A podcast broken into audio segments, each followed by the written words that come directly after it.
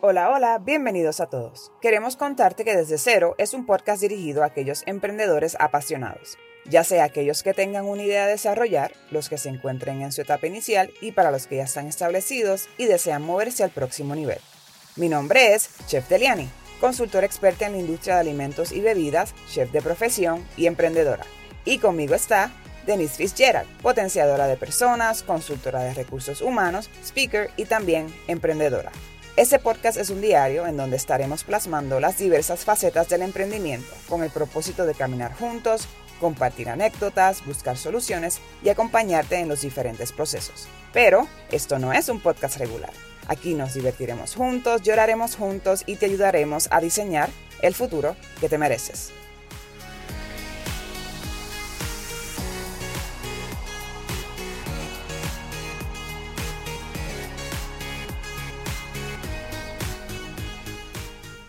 Saludos y bienvenidos a este nuevo episodio de Desde Cero. En esta ocasión vamos a estar hablando de un tema sumamente importante, así que si te encuentras en la etapa de emprendimiento, ya sea de un negocio, del desarrollo de una idea y no arrancas o no entiendes que las cosas no te están saliendo, este episodio es para ti. Así que si te encuentras que eh, procrastinas, estás buscando excusas, te catalogas como una persona perfeccionista, quiero decirte que hay una causa, o probablemente hay una causa que lo puede provocar. Pero antes que todo, Deliani, hola. Eo, me acabas de describir, Dani. mentira, mentira. pero sí, pero sí, en momentos me he sentido así. Yo creo que todos nos hemos sentido así en momentos y, y por eso hemos elegido este tema, porque y más en esa etapa inicial, ¿verdad? Del desarrollo de, de una idea o de un negocio, porque aparte de la incertidumbre, venimos con, con mucho miedo en ese proceso. Y sobre eso, pues entonces podemos eh, poner en práctica unas conductas que en ocasiones salen hasta de manera inconsciente. Así que yo creo que este episodio nos va a servir a todos, aunque nosotras vayamos, ¿verdad?, a conducirlo, yo creo que nos va a servir a todos porque cuando uno, y eso lo, hemos hablado nosotras, cuando uno expresa eh, verbalmente alguna de las etapas en las que se encuentra alguna situación, como que uno encuentra la respuesta y uno dice como, ah, espérate, espérate un momento, es que la persona que se está autosaboteando soy yo misma. Y de eso viene el término, ¿verdad? De autosabotaje. Así que ese es el tema de hoy. Vamos a estar hablando del autosabotaje en esa, en esa faceta inicial, ya sea de emprendimiento, de desarrollo de una idea, eh, que usted se esté planificando incluso en su trabajo.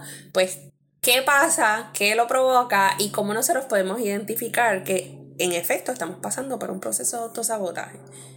¿Qué opinas, Deliani? ¿Has pasado por alguna de las... Bueno, ya dijiste, ¿verdad? Que hay algunos que te caracterizan, pero ¿te sientes que has estado en alguna situación de autosabotaje que tú hayas identificado? Definitivamente, definitivamente. Yo creo que en todos los aspectos de mi vida eh, me, parece bien curioso cuando mencionas, eh, y de la, de la, forma que lo veo es también que estas etapas y, y estas, ¿verdad?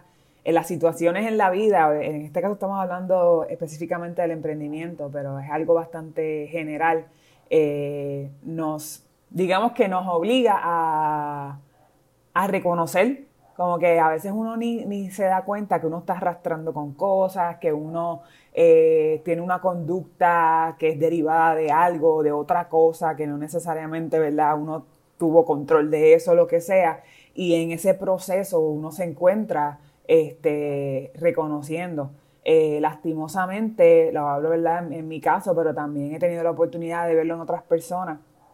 Muchas veces pasan, pasan los años, pasan los años, los años, los años, y muchas veces, precisamente en la etapa que estamos hablando hoy en día, que ahora mismo, que es la planificación, pasan muchos años, muchos años, muchos años, y muchas veces lo que es es no por minimizar el issue, ¿verdad? Porque pues, entendemos obviamente que cuando se trata de, la salud mental es un tema bien, bien, bien, bien eh, profundo, pero muchas veces es una o dos cosas que, que, si lo reconocemos a tiempo, lo trabajamos y lo dejamos, entonces que podemos avanzar a la próxima etapa, ¿verdad? Que sería más que nada lo que es la ejecución.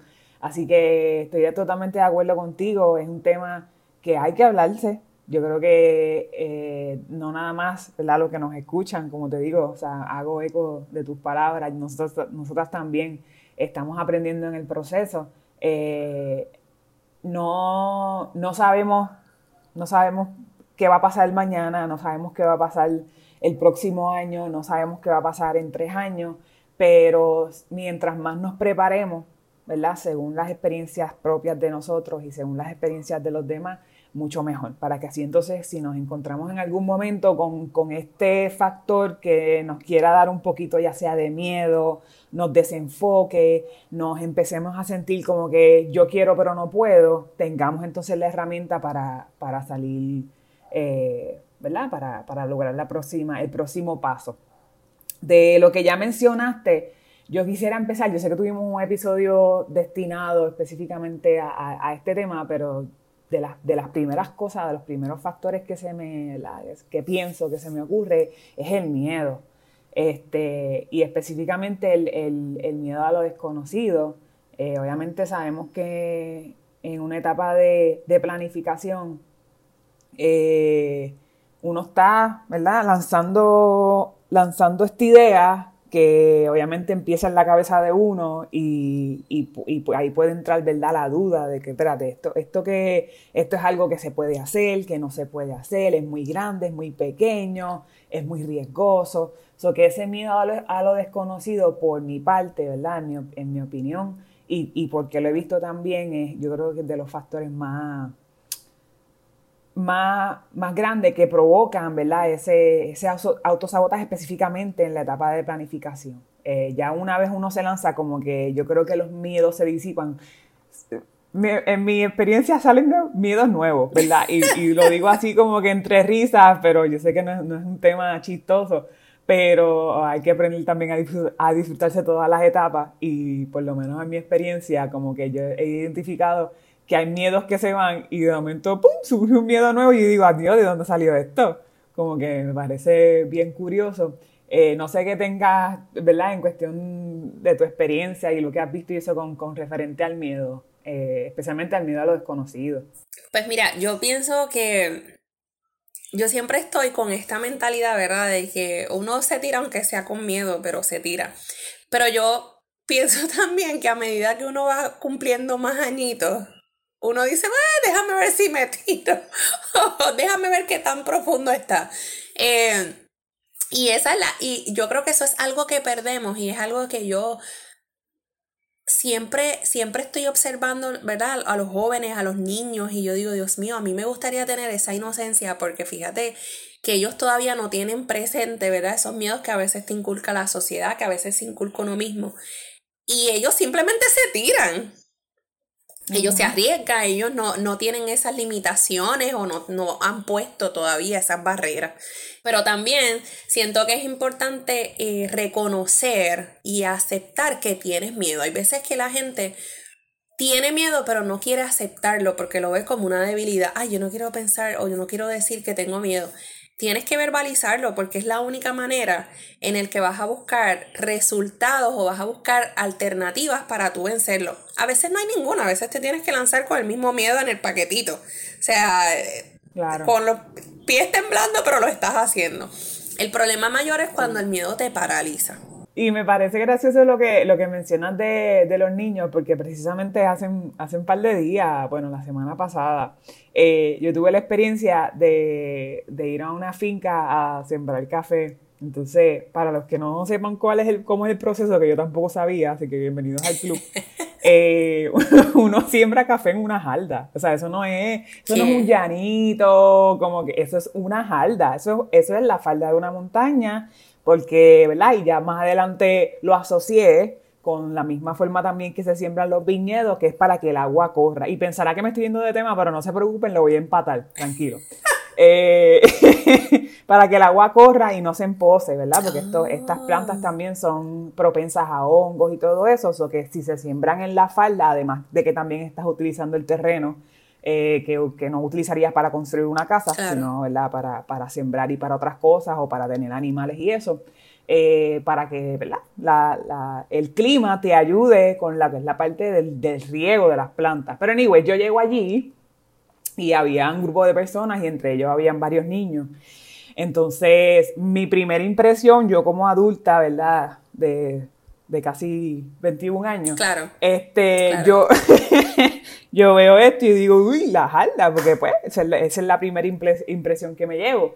Pero de momento yo veo a este grupo de niños subiendo y bajando las, las haldas, subiendo y bajando las haldas, subiendo y bajando las haldas, y ellos sin mirar dónde pisaban, y yo aquí como que... Y me acuerdo que en, una ocasión el, líder ¿verdad? de este grupo me pregunta, eh, ¿te atreves a bajar? Y yo, pues, o sea, yo en mi mente inundada de miedo, que me caigo, que me resbalo, que empiezo, que empiezo a rodar por la jarda, que, o sea, yo obviamente inundada de miedo. Y me parece gracioso, gracioso lo que mencionaste de eso, de, totalmente de acuerdo, lo acabo de vivir. Eh, pero yo creo que si hay algo que tenemos que aprender de los niños es eso, ¿verdad? Eh, ellos, obviamente ellos tienen usualmente a un adulto diciéndole ten cuidado, ¿verdad? Y eso es muchas veces lo que tal vez no, nos paraliza, escuchar esa vocecita, ¿verdad? De ese adulto como que ten cuidado, ten cuidado.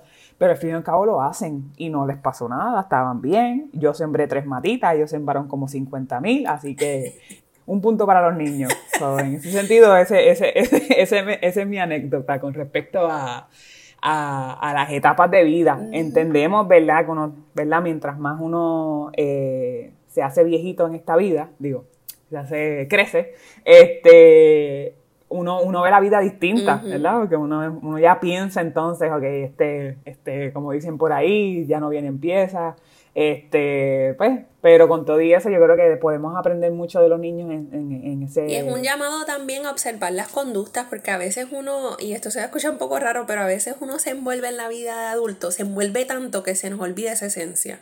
Y nos, vamos por ahí eh, dejando de disfrutar cosas que antes disfrutábamos, dejando de hacer cosas que antes hacíamos. Entonces yo pienso también que es también un llamado, ¿verdad? A regresar a, encontrar ese espíritu juvenil que nos ayude y que fomente el que, mira, con miedo, pero, pero vamos a hacerlo. Porque al final del día, todos los esfuerzos, y esto lo hemos hablado antes, todo lo que conlleva resultados positivos, igual negativos, ¿verdad? Pero todo lo que conlleva resultados positivos va a depender del esfuerzo y del trabajo que nosotros estemos haciendo.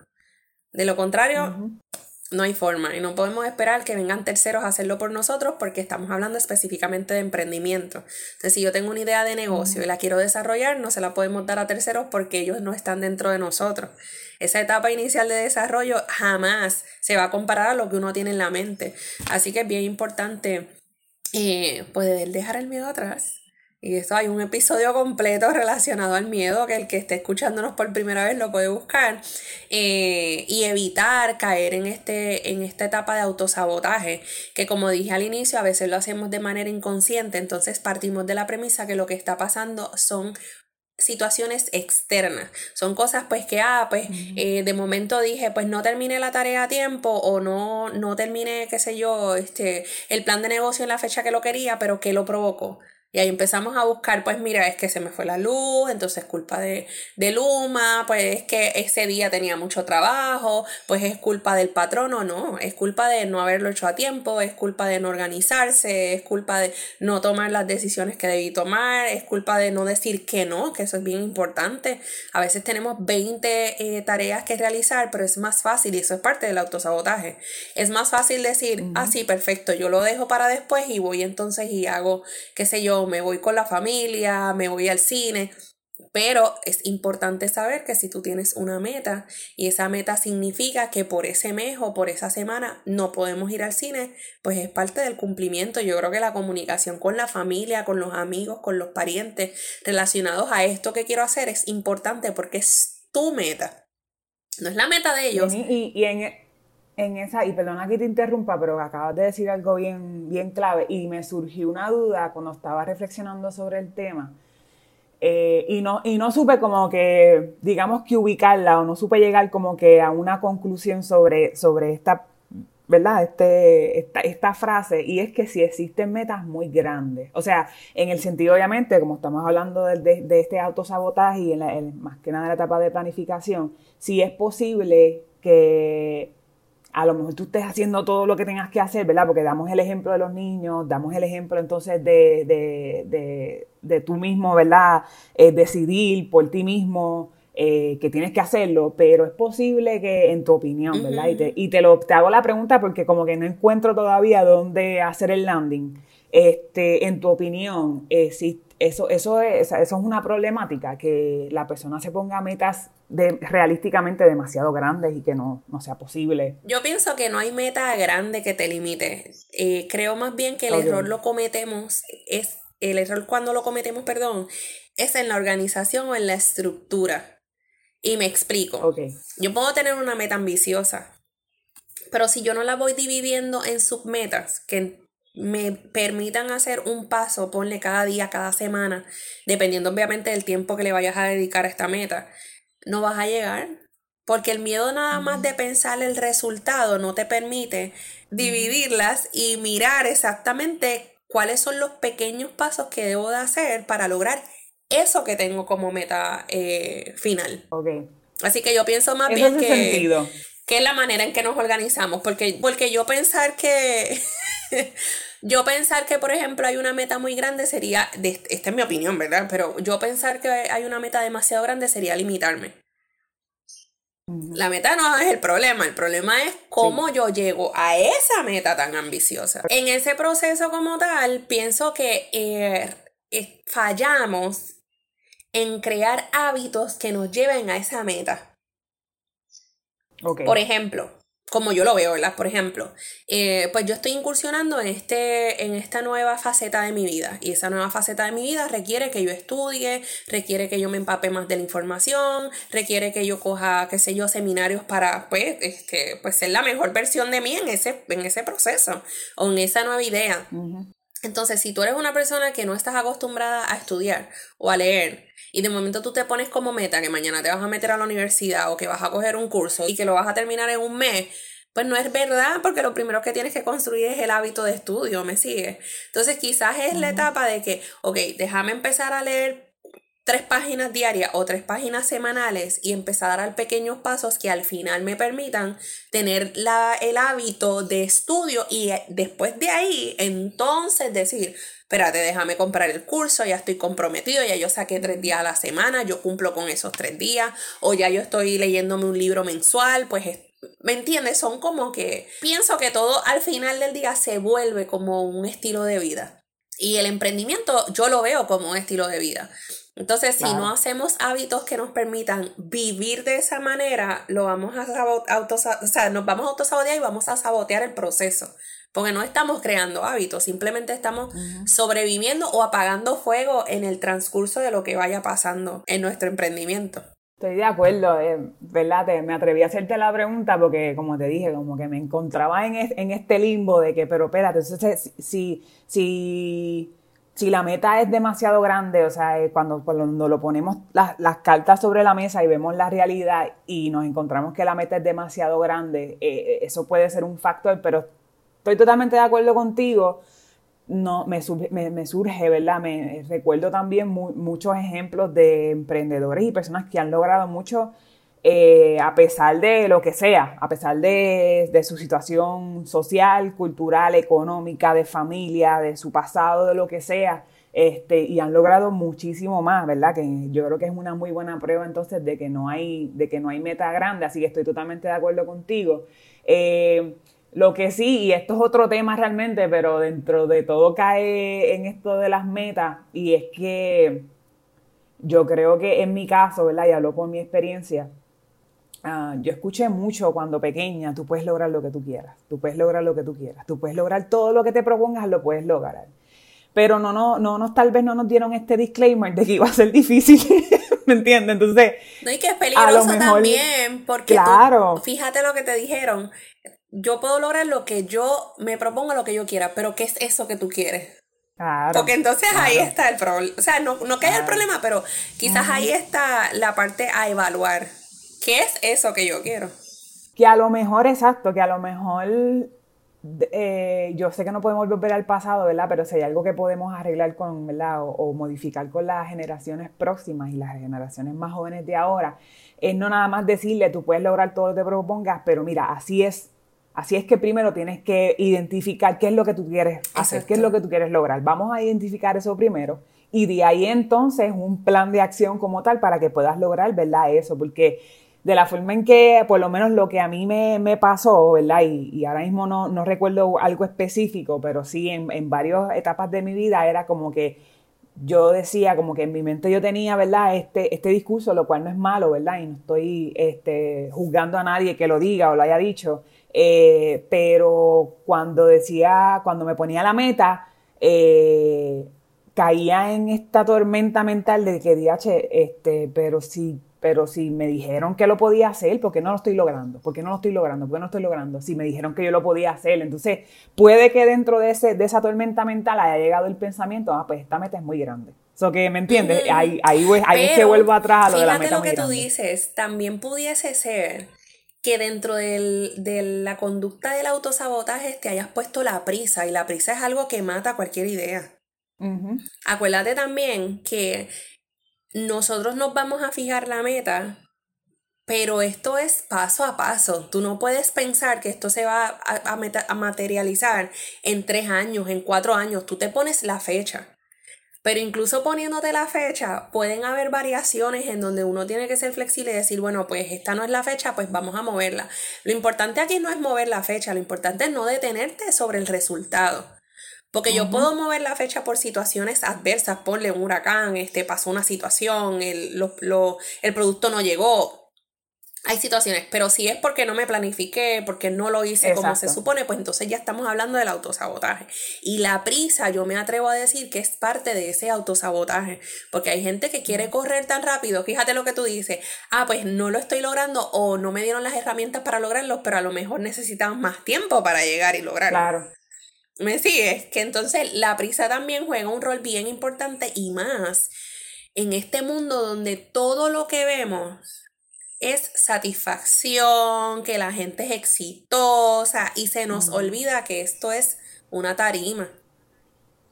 La gente va a mostrar lo que realmente la gente quiere mostrar. Al final tú no estás viendo que la persona se está levantando a las 5 de la mañana, que duró 7 años para poder llegar ahí, que se, se amanece leyendo. O sea, hay cosas que no vemos porque es más fácil presentar el resultado y presentar eso llamado éxito que es bien individual y la gente últimamente entra en esta comparativa de que lo que es éxito para esa persona es éxito para mí eh, y ahí entra otro renglón del autosabotaje, que es la parte de, de tener metas de otras personas. Eso es bien importante. A veces la baja autoestima te lleva a tu querer ser como otras personas y tú te pones metas de otras personas. Y eso también es autosabotaje porque tú no puedes vivir la vida de otro. Las condiciones son diferentes, las ideas son diferentes y obviamente los caminos son diferentes. Y mucho menos de una persona que nada más está, la tienes como referencia por medio de, de redes sociales o por medio del concierto a donde fuiste o por medio de la charla que te dieron, que ni siquiera, porque yo creo mucho en el ejemplo, ¿me entiendes? Lo, hay, hay, hay, muchas personas que se criaron con falta de ejemplo de que es un matrimonio exitoso, que es un negocio exitoso, que es una familia funcional. Y obviamente en ese caso, pues eso va a afectar. So que yo creo mucho en que, en que ese ejemplo es importante, pero son personas que literalmente tú vives con ellos, que no es lo mismo que admirar, obtener, querer obtener lo que otra persona tiene, que ni siquiera tú conoces la persona, la persona ni siquiera te conoce a ti. Y eso es algo que, volviendo atrás a lo que mencionaste de esta gratificación instantánea que nos dan en, en, estos tiempos las redes sociales y todo lo que es, ¿verdad? El internet y todo eso, hay que tener mucho cuidado con eso. Y yo te digo de mi parte, no hay cosa más triste que yo ver una persona teniendo éxito con los sueños de los demás. Y me explico. Hay gente que tiene las habilidades y pueden desarrollar esas metas mediante la baja autoestima. Entiéndase, esta persona quiere un Ferrari, yo voy a trabajar, yo voy a hacer lo que sea para comprarme el Ferrari. Pero cuando te compras el Ferrari no eres feliz porque esa no es tu meta. O sea, tú estás viviendo o tú estás agotando tus esfuerzos queriendo tener las cosas de los demás. Y esto es falta de identidad. Entonces por ahí tú ves gente que dice, ah, pero yo me siento vacío, yo logré esto, pero no siento que, que me, sabes que no me siento realizado, realizada. Y tiene que ver con eso mismo, es que tú estás trabajando para lograr metas que no son tus metas, son las metas de los demás. Y volvemos, es triste porque tienes los recursos, tienes la inteligencia, tienes las capacidades, pero no tienes el objetivo claro. Y eso también es falta del autosabotaje. Cuando tú no tienes un objetivo claro, tú no sabes para dónde tú vas. Pues si tú no tienes dirección, te vas a autosabotear porque no, no te estás dando el, el, espacio de tu pensar qué es lo que yo quiero en mi vida, en el negocio, en el emprendimiento. ¿Sabes cuál es la meta al final del día? Te pregunto, Denis, ¿cómo, ¿verdad? Para las personas que nos escuchan, que a lo mejor se encuentran, porque es bien importante lo que acabas de mencionar, eso de tener las metas incorrectas en el sentido de, seguir las metas de otra persona. en, estos tiempos que estamos viviendo, ¿cómo tú crees que especialmente estas generaciones más jóvenes pueden, yo y yo sé que esto puede ser una conversación de cinco horas, pero de forma resumida, ¿cómo tú crees que estas generaciones más nuevas, qué tipo de estrategias pueden utilizar estas generaciones más nuevas para eh, alejarse de eso, alejarse del, de entonces de... Yo creo que nunca te vas, nunca te vas a alejar, porque incluso eh, una persona con la salud mental, eh, valga la redundancia, saludable o estable, puede caer en, en ese juego, tú sabes. Lo importante aquí que es un ejercicio que mucha gente obvia o no quiere hacer porque le tiene miedo o porque no está acostumbrado o porque no le enseñaron, que esto es una cosa bien, yo diría hasta bien loca, pero es convivir con uno mismo, escucharse y darse tiempo para conocerse. En ocasiones hay personas que conocen más a terceros que a ellos mismos. Y te lo digo porque en la faceta de, entrevista de empleo, cuando yo la pregunta más difícil que el candidato me contesta son las preguntas relacionadas a su persona. Wow. Cuando tú me, yo te puedo decir, dime tres habilidades o dime cuáles son tus fortalezas, es una pregunta difícil de contestar. Y es que no nos enseñan o no estamos acostumbrados a conocernos. Hay personas que incluso no pueden estar solas es que yo no puedo estar solo en mi casa, es que yo no puedo estar solo este, en la vida, ¿verdad? Este, profesional, o que no puedo, estar, no puedo estar solo en la vida sentimental. Y es la falta de, de conocerse a uno mismo. Cuando tú logras eso, que eso, eso requiere tiempo a sola, y hay gente que le tiene miedo a ese tiempo a sola, eso requiere enfrentarte a tus propios demonios, porque te estás escuchando, o sea, eres tú contra ti hasta que tú no logres tener ese, yo le digo ese mantra, ¿verdad? Pero es esa conexión con uno mismo. es, es un poco complicado incluso fijar los objetivos porque tú no sabes siquiera lo que te gusta. Cuando tú le preguntas a estos jóvenes, mire, ¿y qué te gusta hacer? No sé. No saben. Y es porque tu tiempo y tu día a día, tú lo tienes consumiendo, valga la redundancia, el tiempo en todos los estorbos o en todo el ruido que te rodea. Hay mucho ruido, totalmente. Yo lo veo como ruido, ruido, ruido, ruido, ruido. Tanto ruido que no te, exacto, que no te escuchas a ti mismo. Y distracciones, y la gente a veces piensa, ah, pero la distracción es solo el teléfono. Gente, no. Si tú estás en un tapón y tú prefieres ver los billboards a tú estar pendiente o escuchar algo que te ayude a autoconocerte o que te ayude a, eh, aprender algo nuevo o que te ayude a tú buscar las respuestas en ese espacio de soledad, de ese tapón, estamos hablando de ruido igual porque te estás distrayendo, ¿me sigue? Si de momento tú tienes un problema tú lo quieres resolver y lo que haces es escuchar música a todo volumen porque esa es la manera de tú calmar el problema, te estás autosaboteando porque la respuesta la tienes tú. Y ese ruido que tú haces, que en ocasiones lo haces adrede o en ocasiones de manera inconsciente, para tú apaciguar algo que está ahí, que no se va a resolver hasta que tú le pongas energía o que tomes acción, es arrastrar un problema.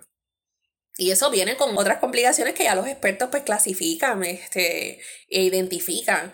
Pero cuando tú no te tomas ese tiempo y, y calmas los problemas, se van acumulando. Porque no los estás atendiendo, tú no estás resolviendo el problema, tú simplemente lo estás metiendo debajo, debajo de la alfombra. Y eso también es un estilo de autosabotaje. eso, eso es parte del autosabotaje.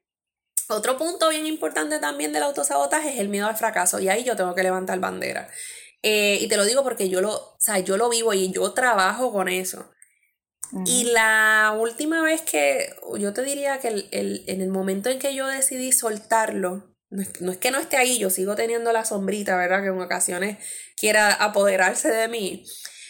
Es cuando estoy en esa situación, me pregunto, pero ¿qué, qué es el fracaso? ¿Y qué es el éxito también? O sea, porque a veces tenemos miedo a fracasar, pero no tenemos claro a qué le llamamos fracaso. Eh, pues lanzar algo que no, pues que no funcione, pues lo haces de nuevo. O buscas otra alternativa, o verificas qué fue lo que hiciste mal y lo arreglas, ¿verdad? En ese momento en el que por lo menos a mí me funciona, me ha funcionado, que trato de cambiar el switch y digo, espérate, esto no es un fracaso, esto es un aprendizaje, ¿qué yo aprendí de esto? Y entonces ahí pues voy a tomando notas y voy diciendo, ah, ok, pues aprendí esto, pues déjame no tropezarme de nuevo con la misma piedra, porque entonces, ¿sabes? Ya, ya como dice, tengo un, cliente que me dice, la, el primer tropiezo pues es, un, es, puede ser una casualidad, el segundo lo provocaste. ¿Sabes? Ya, ya es cuestión de no, no identificar qué pasó, por qué pasó y por qué no lo debo volver a repetir. Eh, y lo digo desde la sanidad, no es que sea algo fácil. O sea, volvemos, todo el mundo tiene sus issues y todo el mundo trabaja con una situación particular. Eh, pero se hace un poco más fluido trabajar cuando estás haciéndolo de manera consciente, cuando tú sabes que ese miedo está ahí y de manera consciente lo identificas y lo puedes trabajar. En esa, en esa misma línea del fracaso, porque eh, yo, yo me he encontrado también y lo he visto lo mucho que ayuda el compartir ese supuesto fracaso, y estoy haciendo entre comillas, ¿verdad? Porque estoy totalmente de acuerdo contigo, que es el fracaso. O sea, como que, ¿cómo definimos el fracaso? Porque, pues, eh, cuando digo compartirlo, me refiero a eh, ¿verdad? A, estas personas, a este grupo, que te, a estas personas que te rodean y decirle, oye, me pasó esto y esto y esto, y escuchar la opinión de la persona. A mí me ha pasado que de momento yo en mi mente me siento que fallé, me siento fracasada, me siento de que no lo, no lo logré, lo comparto con otra persona y me dicen, ah, pero mira, de ahí puedes hacer esto, esto, esto, esto. Entonces, la perspectiva cambia sobre la situación. Así que si usted está teniendo problemas buscando dentro de usted esa razón o, esa, ese aprendizaje que, eh, que, le puede sacar a ese fracaso, entre comillas,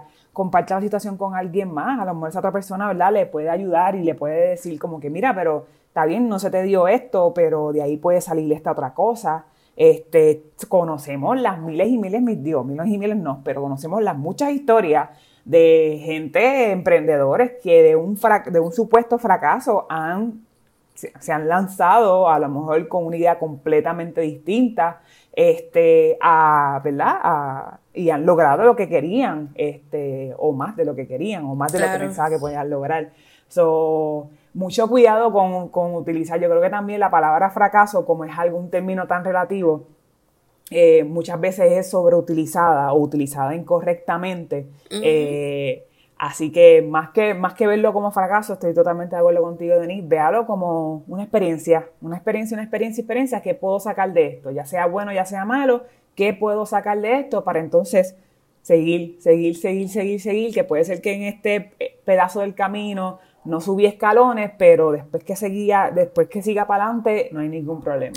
Exacto, el punto es no detenerte, porque los escalones siempre van a haber. Y, quería añadir, ¿verdad? Este, que hay, hay otro punto que está bien, bien eh, alineado a lo que es el miedo al fracaso y es la inseguridad. Y tenemos que tener cuidado con eso.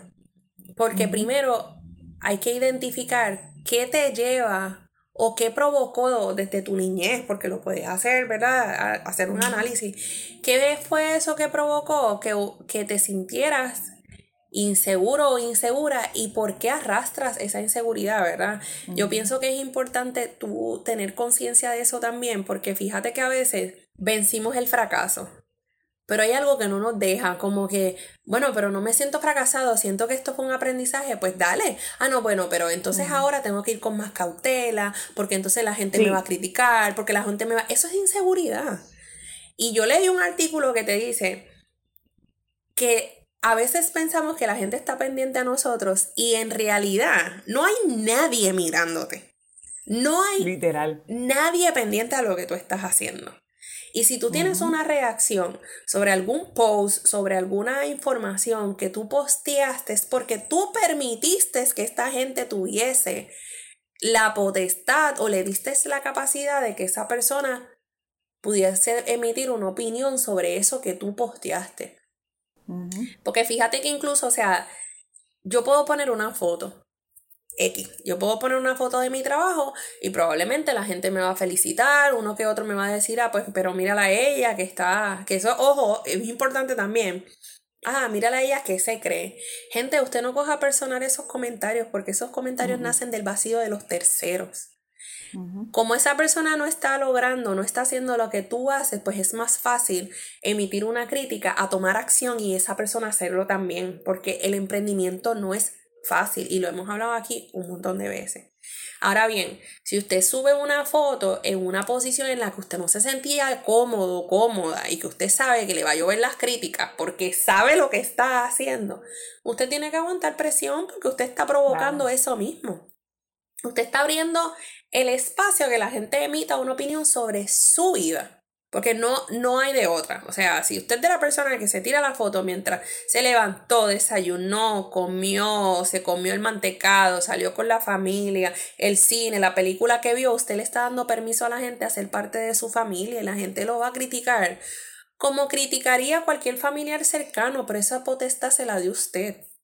Claro. Sí, usted tiene que velar, ¿verdad? También eh, ese punto y volvemos, si usted se siente que es inseguro en esa etapa en la que está eh, del emprendimiento o en su etapa personal, regrese atrás e identifique qué fue eso que lo, que lo hizo o provocó que usted entrara una, una, en, en una etapa de inseguridad y trabájelo. Y si usted no tiene las herramientas, siempre lo decimos aquí, busque herramientas externas, vaya a un psicólogo, identifique su red de apoyo y visualice qué es eso que lo mantiene inseguro. A veces la gente se siente inseguro y es porque, ah, pues mira, es que no sé de este tema y no me atrevo a hablarlo, pues estudialo.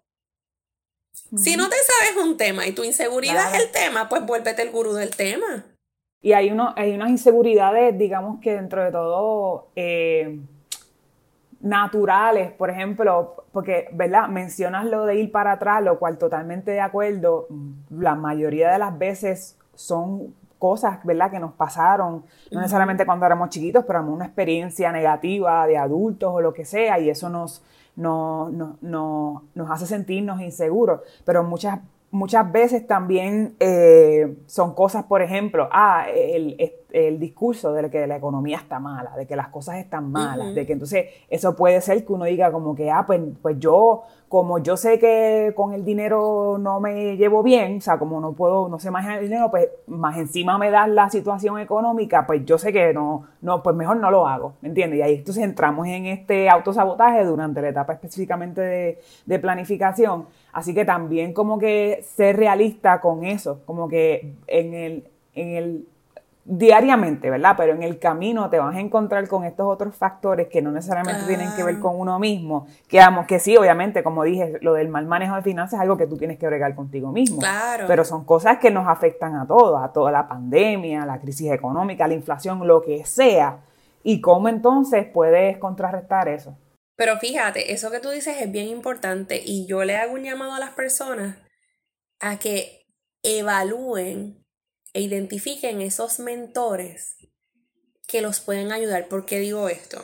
Porque tú acabas de decir algo bien importante. Hay factores externos que pueden alimentar esa inseguridad. Pero entonces, en vez de tú enfocarte en que la economía está mala en esto o lo otro, enfócate en los que están teniendo éxito pese a la economía mala. ¿Qué están haciendo ellos? Porque la seguridad es Algo están haciendo ellos bien. Incluso en esa venta de ese producto que tú vas a hacer, la inseguridad y la seguridad juega un rol bien importante, porque el que está allá afuera vendiendo es porque sabe o tiene la seguridad y la certeza de lo que está vendiendo, tú lo necesitas o te va a hacer un bien.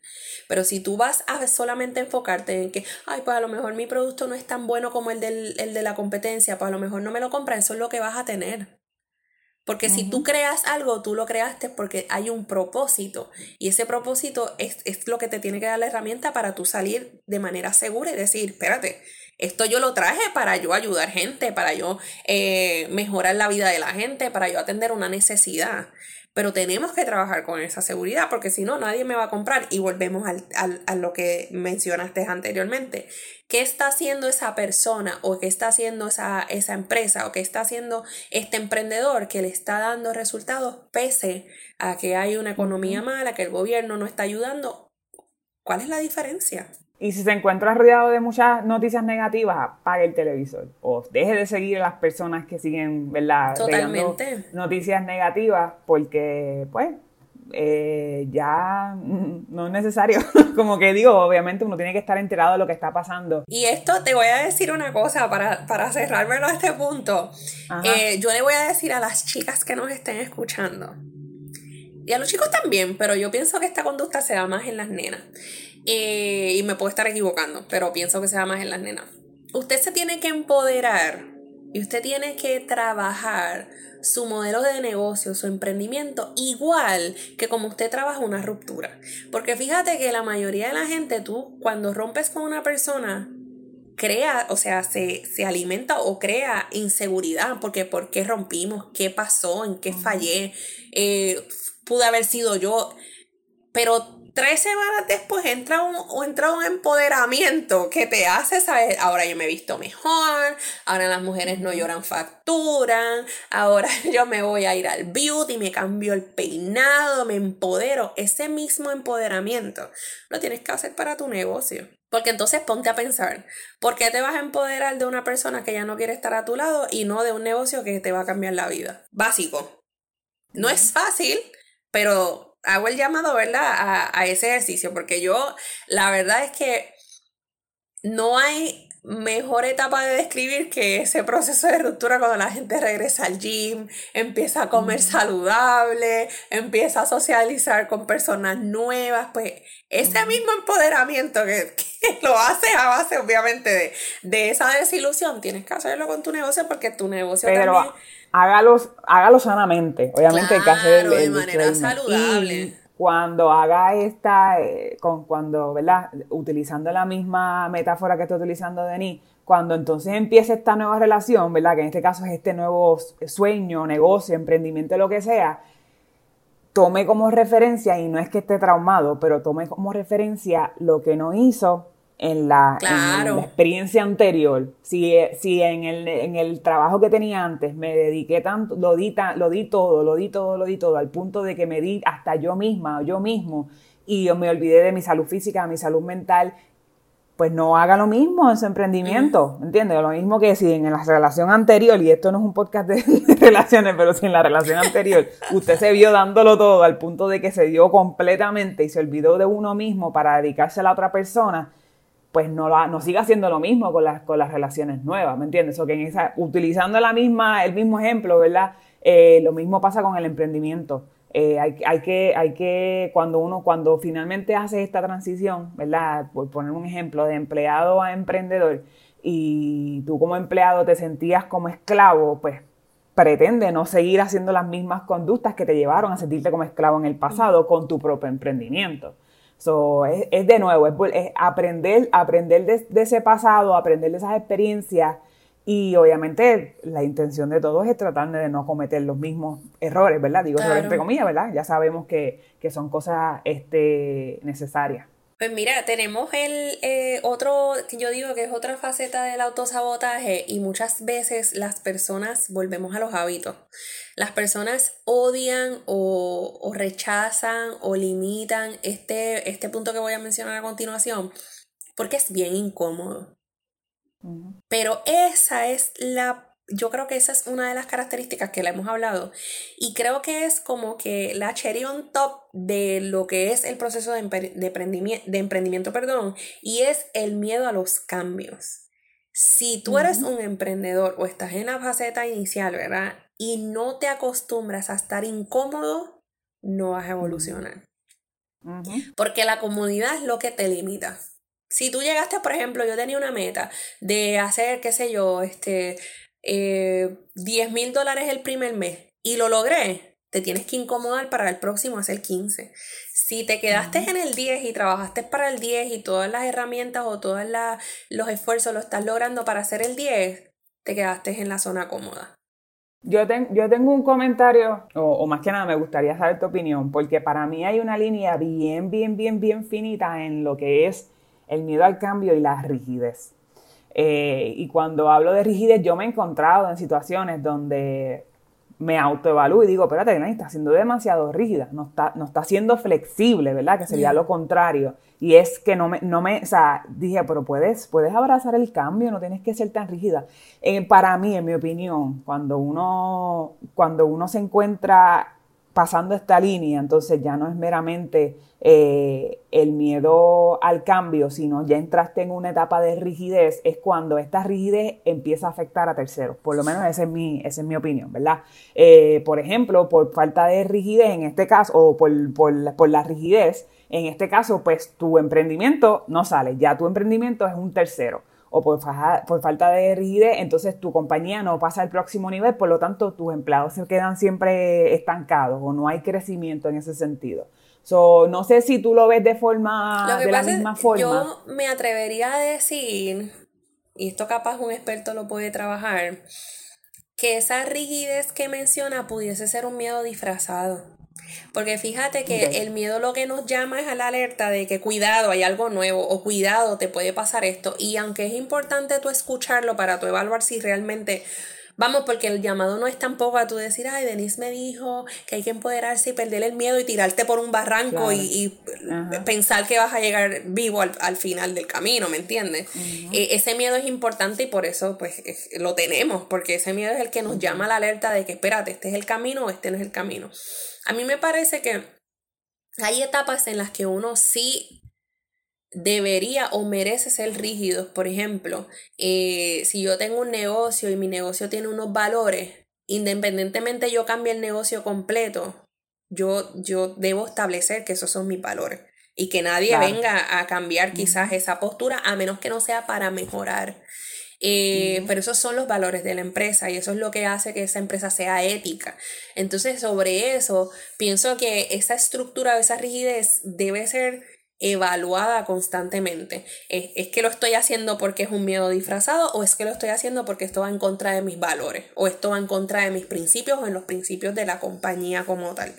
No sé si, si estoy contestando tu pregunta, pero es, es, un carácter importante, es un carácter importante ser rígido en, algunas, en algunos aspectos y más, por ejemplo, eh, emprendedores que quieren tener empleados. O sea, yo puedo ser flexible, pero las reglas son las reglas. Entonces, sobre las reglas, pues se tiene que ser un poco rígido, porque si no, lo que vamos a tener es un desparajuste en, en ese negocio.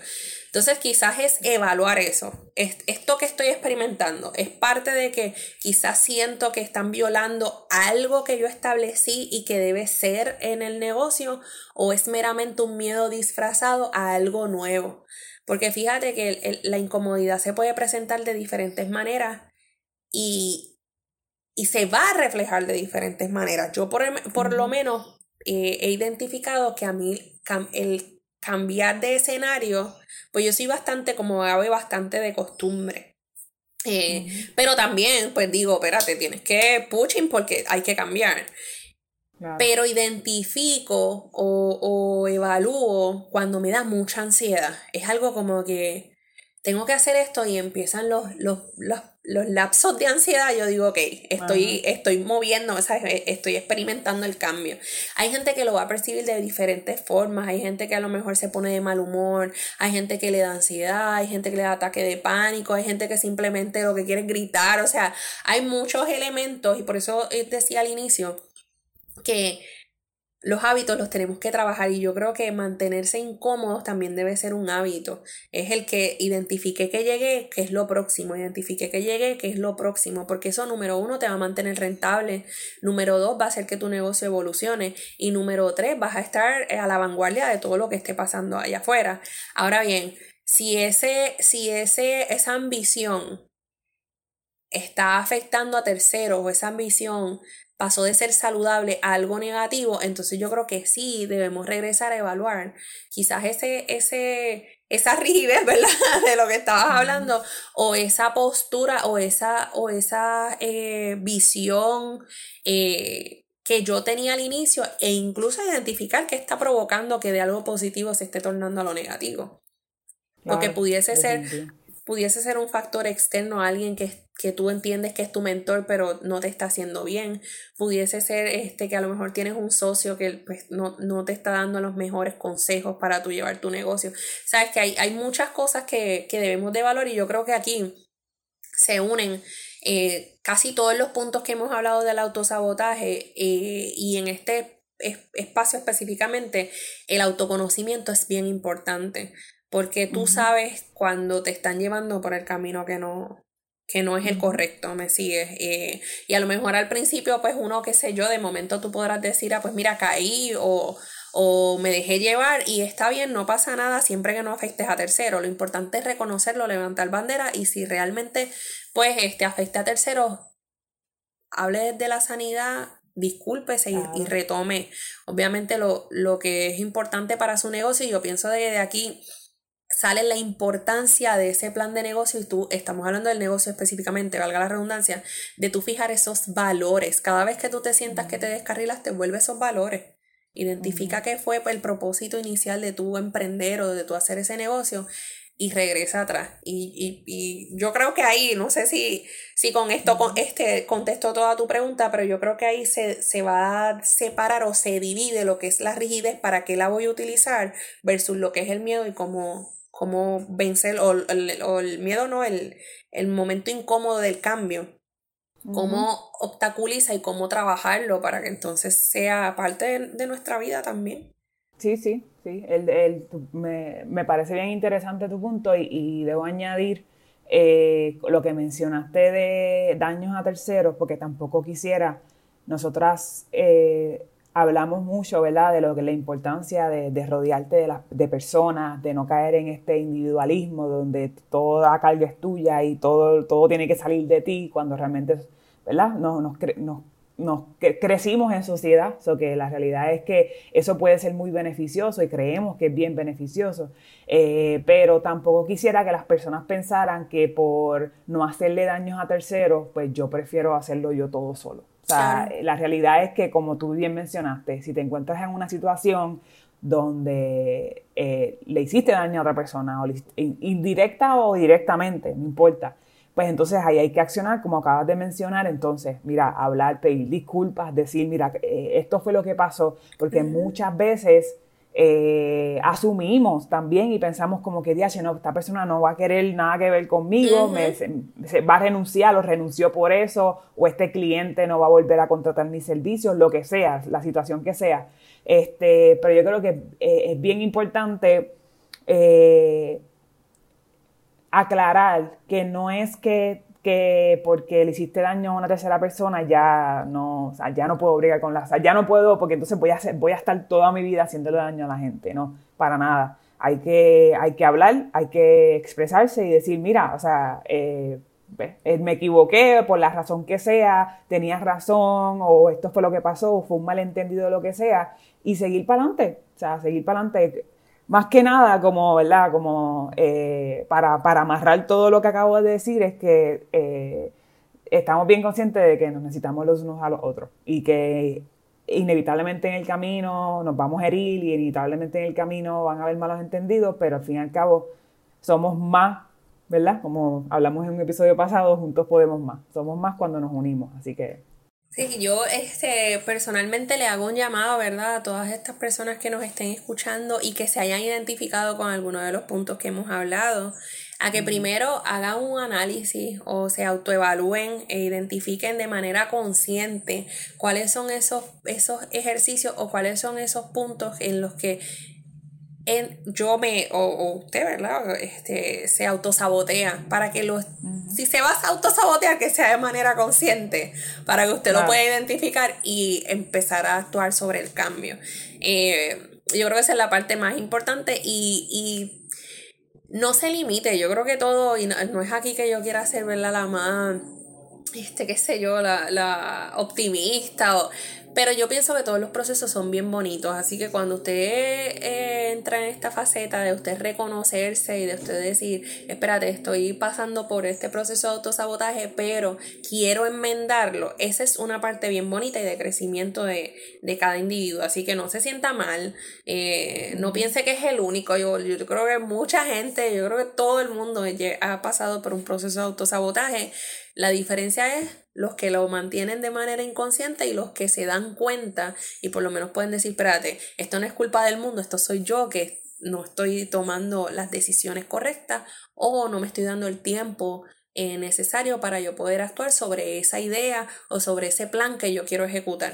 Y acciones, hágalo. Mira, eh, ya hablamos mucho del, del miedo, pero como dijo Daniel al principio, hasta con miedo lánzate, no, no vas a saber exactamente cómo te va a ir hasta que lo hagas, es la realidad, no, no tenemos una bolita de cristal y para ver el futuro, o sea, tienes que hacerlo, obviamente, como hemos mencionado por los últimos ya casi 20 episodios, eh, ten tu visión bien establecida, este, busca inspiración si eso te falta, ya sea inspiración interna o externa, organízate, planifica. Eh, si te falta motivación, entonces empieza a buscar estos, estos mentores, estas personas que pueden ser, ¿verdad? Personas que no conoces, pero personas con la visión correcta y con una visión parecida a la tuya. Enfócate. Si te, si te sientes desenfocado, identifica por qué estás desenfocado y trabaja para entonces para regresar a ese enfoque.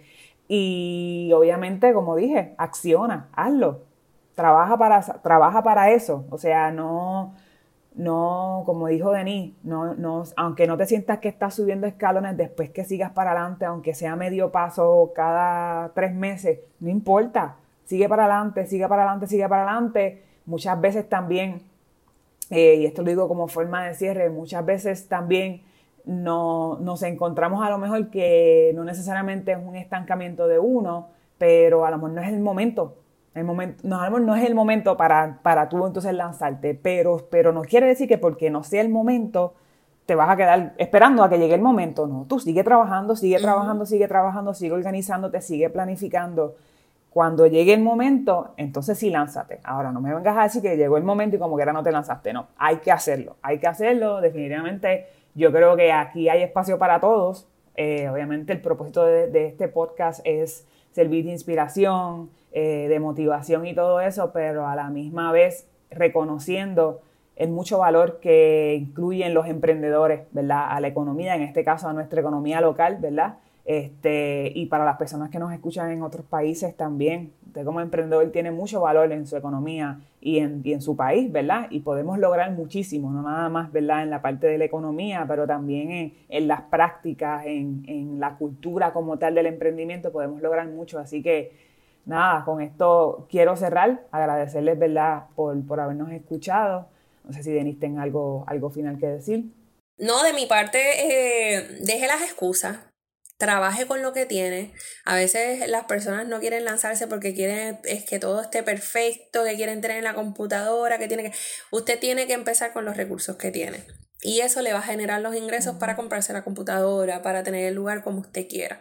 Así que deje las excusas, deje de autosabotearse, busque red de, redes de apoyo, eh, escríbanos, háblenos, eh, coméntenos, eh, nosotros también estamos aquí para ayudarle y láncese, lo hemos dicho desde el capítulo 1, láncese y, y recuerde que este mundo tiene espacio para todo el mundo, valga la redundancia, para todos, para todo el mundo.